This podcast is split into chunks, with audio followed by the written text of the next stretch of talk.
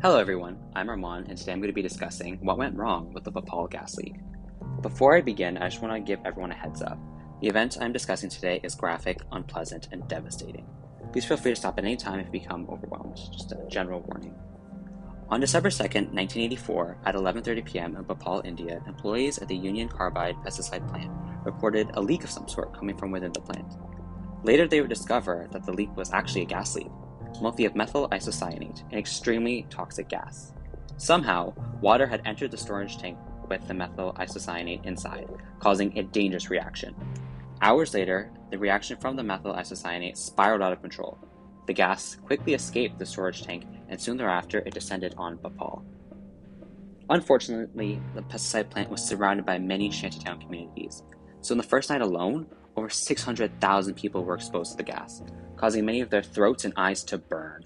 People went blind in contact with the gas. It induced major nausea and killed an estimated 15,000 people, although that number is still in dispute today. Parents were unable to save all their kids as they attempted to escape from the gas, and many people, mostly children, were trampled as the population rushed out of the area. Sadly, the long term effects of these kind of disasters are often even more devastating than the initial disaster, and Bhopal is no exception. It has been well over 30 years since the leak, and the long term effects are still being felt in Bhopal. The generations born after the disaster have been born with a litany of birth defects, along with both physical and mental disabilities, as a direct result of contamination. In fact, it is widely believed that the toxic waste still remains in the vicinity, which is only exacerbating the circumstances of the community that cannot afford to leave the area. The water is also reportedly contaminated with chemicals from the leak, which is causing further damage to the residents and the victims, who have been unable to get the waste cleared because of a series of bureaucratic obstacles, mostly from the pesticide company. This disaster was unprecedented for India and joins other major disasters like Chernobyl in terms of brutality, as it is still unfolding today. But how did it all go so wrong? This disaster, like many others, was preventable, but it was faults within the organizational culture and the standard operating procedures that sealed the fate of this disaster. Hours before the leak, an undertrained employee was told to wash out an unsealed pipe that was attached to the, to the methyl isocyanate system, and many employees attribute this action to causing the reaction, although this is still also under dispute. The workforce was highly undertrained, which created an ignorant and incompetent culture. When the supervisor found out about the leak, he said he wouldn't do anything until after the next tea break. This was also unsurprising, however, for the workforce because leaks were so common due to extremely poor maintenance. However, other leaks obviously were completely different in magnitude and impact. Additionally, systems were put in place by Union Carbide to create a sense of direction and operating procedures in the case of emergency, but each had their own spectacular failure on December 2nd. Two out of three safety mechanisms were inoperable, and the third was unable to cope with the magnitude of the disaster.